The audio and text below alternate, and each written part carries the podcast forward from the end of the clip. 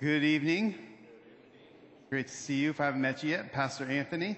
And um, it's been interesting. I have heard, and Pastor Danner have too, how many people are enjoying the Seven Deadly Sins series. It's kind of weird, but it's good. I've actually really enjoyed uh, preaching through it. It's been fun looking at it from historical uh, points of view. But tonight, uh, to begin, I want to read some um, some statistics for us. There are 300,000 items in the average American home. The average size of the American home has nearly tripled in size over the past 50 years.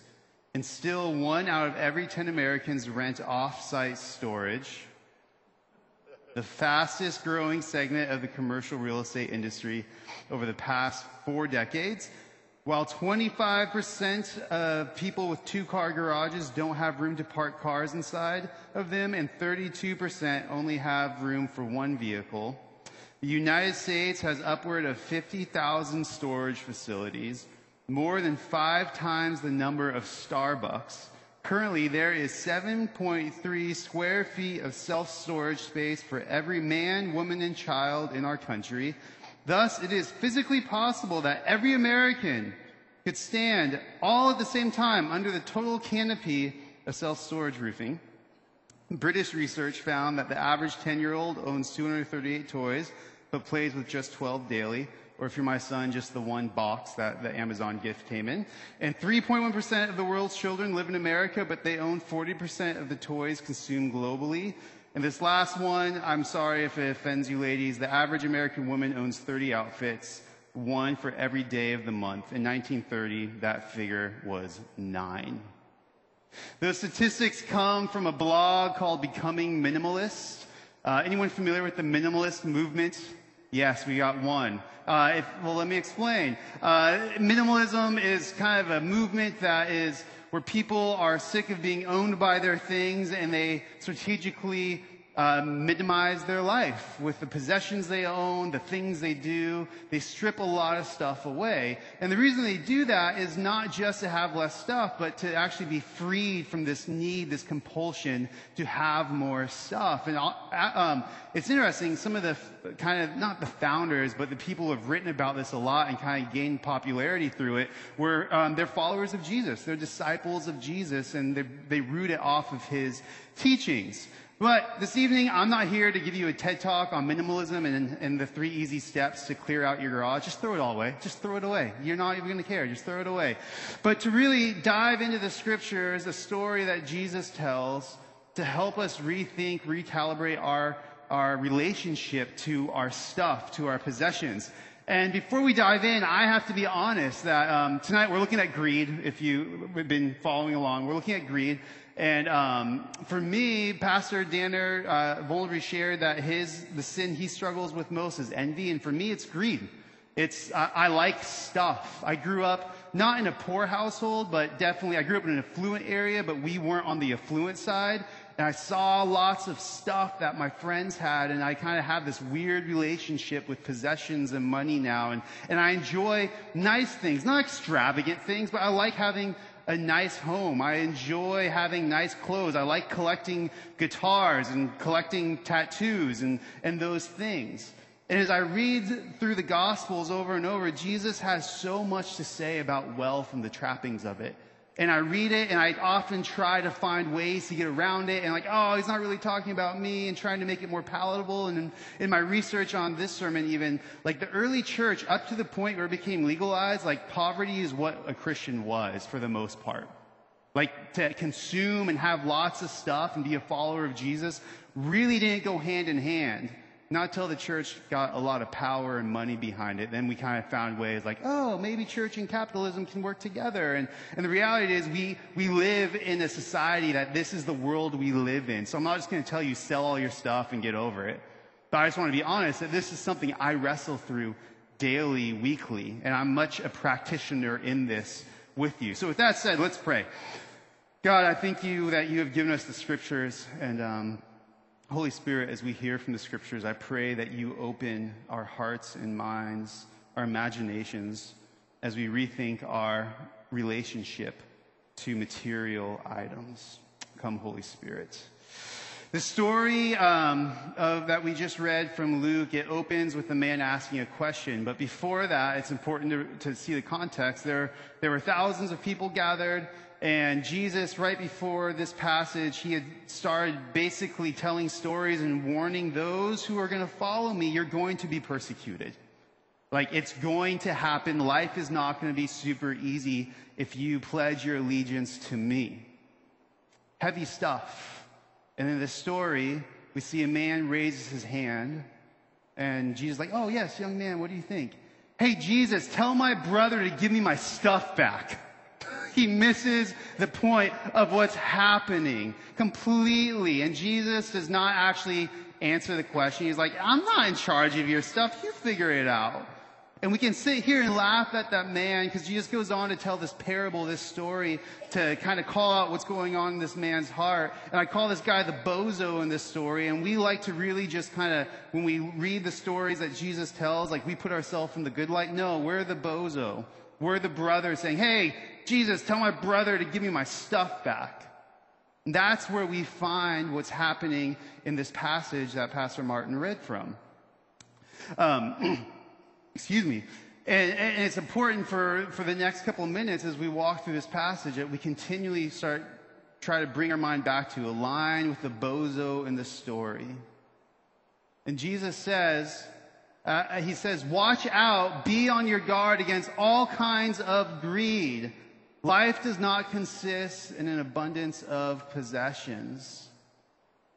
That's how he opens it up. Greed can be defined as an obsession to hoard all things for oneself, blocking out any thought for God or for one's neighbor. But back to Jesus' warning. He says, watch out. He is warning this man. He is warning the crowds. He is warning us this evening. Watch out for all kinds of greed. Do we actually believe these words? as we're scrolling through social media. Ooh, ad, buy. Amazon, what? It's not going to be here today? Next? Junk mail. Anyone ever like check your junk email and next thing you know you're buying something? While we're walking through Target, wherever it is, you're not like, oh, watch yourself. You're like, ooh, sale, buy three, get one free. Awesome. I don't even need this thing, right? We live in this world where greed is just kind of the air we breathe. It is all around us. And Jesus says, watch yourself. Are, are, are we held captive to our desires to hoard and get more things for ourselves? Are we aware of the greed that lives inside of us? It's easy to think that other people are greedy. You might be thinking, oh, so and so next to me has a nicer car and a bigger house. I'm, they're the greedy ones, right? When I think of greed, I often think of this guy right here, Uncle Scrooge, right? Where he, like, for fun, he counts his money.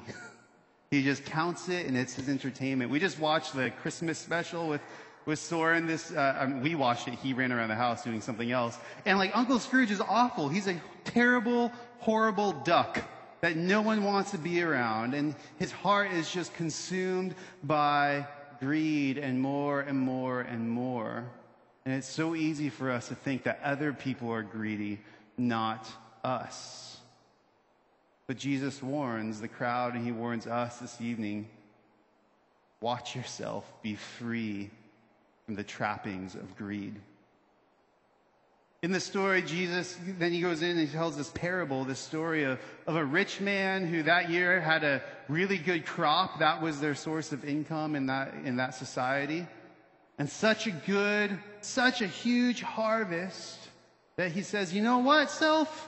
I had a good year. So much so, I need to tear down my storehouses and build new ones so I can just keep all of this, all of my wealth, all of my riches.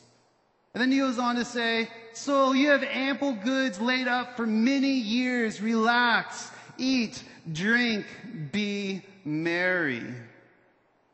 Let's be honest. As Americans living where we live, we probably look at this story and go, He's living the American dream. There's nothing in the story that shows that he was immoral or illegal or he did anything illegal to get his wealth. He probably worked hard. I mean, how many of us, soul, have ample goods? You have ample goods laid up for many years. Time to move to Florida, get a couple pina coladas, play golf every day, live the dream, right? We look at this and this, we, we kind of think this is okay. But Jesus, actually, in the story, what is this man called? Fool. A fool. Now, in the scriptures, fool isn't used too often. And when it does, it should get our attention, especially in the Old Testament. When someone is called a fool, it is actually they're foolish. They're a fool because they don't believe in God. It's like this is not a good thing to be called a fool. He's called a fool. But why is he called a fool in this parable? First, God calls this man a fool is because he had failed to acknowledge his abundance as a gift from God. He thought he was the one that had done this. The story actually points out that the land of the rich man produced all this wealth. And you can read in the story that this man actually uh, was already rich, so he probably had hired hands or, or, or servants that did all of the work. This man probably didn't do anything to actually bring this wealth into being. He failed to acknowledge his abundance as a gift from God. In that short story, he goes, he says, I 11 times. He is convinced that he is the one that made this happen. And the second reason that he's called a fool is because the man had put his confidence in his possessions. We don't do that, right? We don't put our confidence in our retirement accounts, in our job security, in what college we're going to go to. We don't do that. No, not us. This man is a fool because he doesn't acknowledge God is the giver of all good gifts. And he, he has his confidence, his hope in his possessions. Actually, he goes on to say that Jesus uh, in the story says he gets called out, that, that um, he says his soul is going to be called into account. And the soul there, it can be um, translated or kind of have a meaning that which is someone to give animate life and distinction. This man, he says, My soul, eat, drink, be merry, that this is the thing that gives his soul meaning and purpose in life is his wealth, are his possessions. And then Jesus says, This is what happens to the man Fool! This night your soul is required of you, and the things you have prepared, whose will they be? This man finds out he's not going to enjoy South Florida and golf for the rest of his time because his life's going to be called to account that evening. And whose will all of his stuff be. We hear sometimes, he who dies with the most toys wins. He who dies with the most toys dies. We can't take it with us. We all know this, but do we actually believe it? And then Jesus says, here's the, here's what actually is the antidote to this, this greed disease. So is the one who lays up treasure for himself and is not rich what toward God? So what does it mean to be rich toward God? That sounds like such a, I don't know, Christianity thing. It is a Christiany thing. One commentator says this, to be rich in God is to have the wealth that is found in God. This wealth consists of a pardon, peace, and salvation, and union with God and in God signifies faith. That individual is rich in God who has the saving gifts which God gives him and holds them with gratitude by faith as his own. Such a man is truly rich, however little he may have of earthly goods, nor will earthly possessions interfere with his true wealth, since he will treat them as Abraham, David, and others did by making them wholly subservient to God. As I've been as I shared at the top of this, like working through this, you know, it's, it's hard for me to think through this and, and be honest with God because we're kind of hitting, now we have a young child.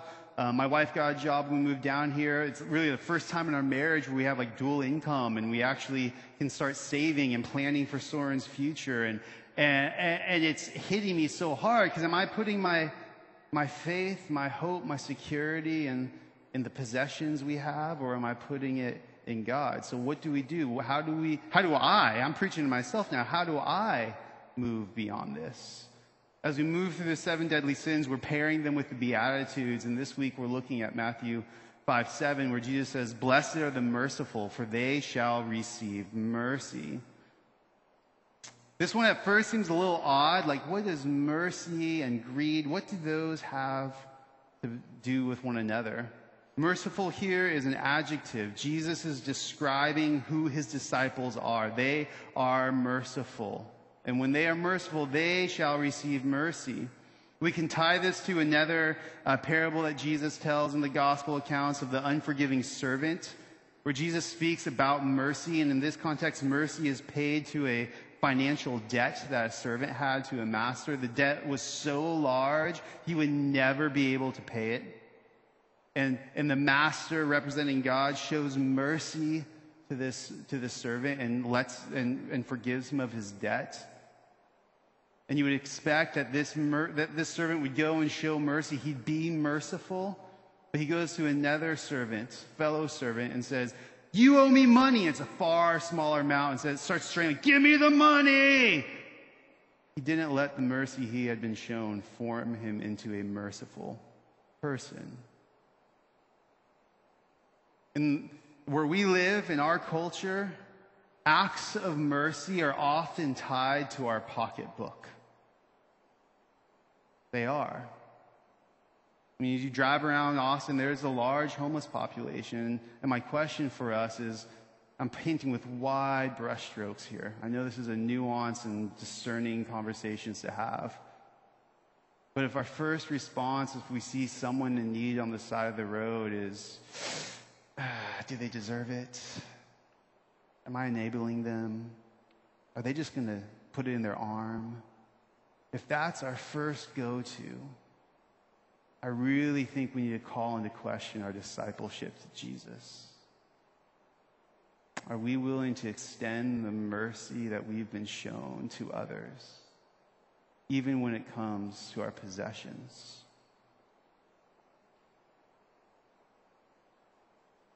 Again, this is a hard topic for us to think through and, and, and be honest about because we can always look at people with more stuff. But we're the bozo, we're the fool in the story. How do we find release? How do we get rid of this need for more and more and more? How do we grow into a merciful person?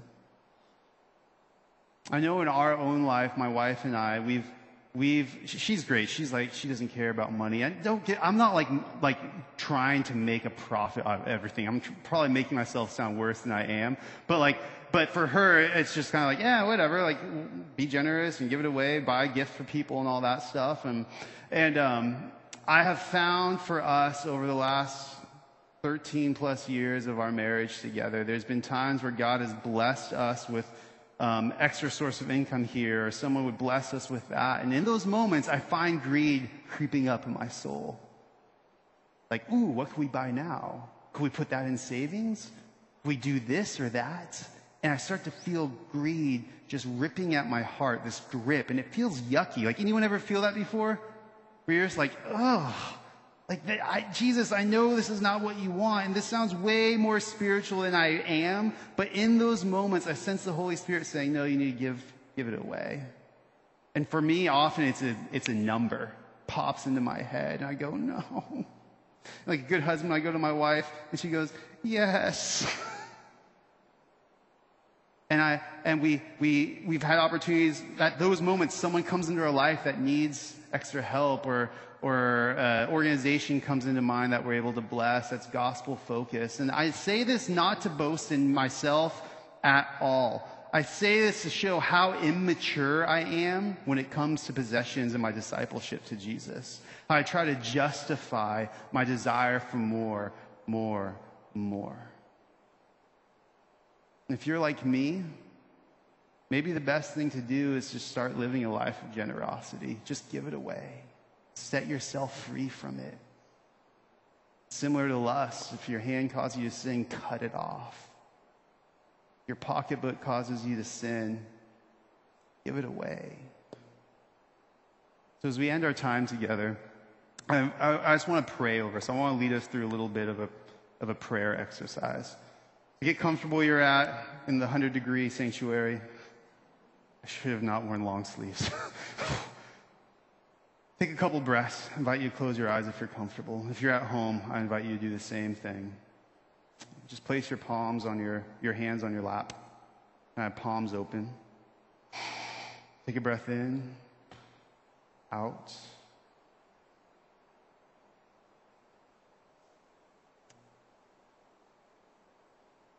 Holy Spirit, as we wrap up our time together this evening, I, I pray right now, Lord, that we can just bring to mind where the sin of greed has a grip on our hearts. Lord, it may not be extravagant. We may even lead, lead a very uh, modest life compared to other people around us. We may not be in debt. We may think we're actually generous.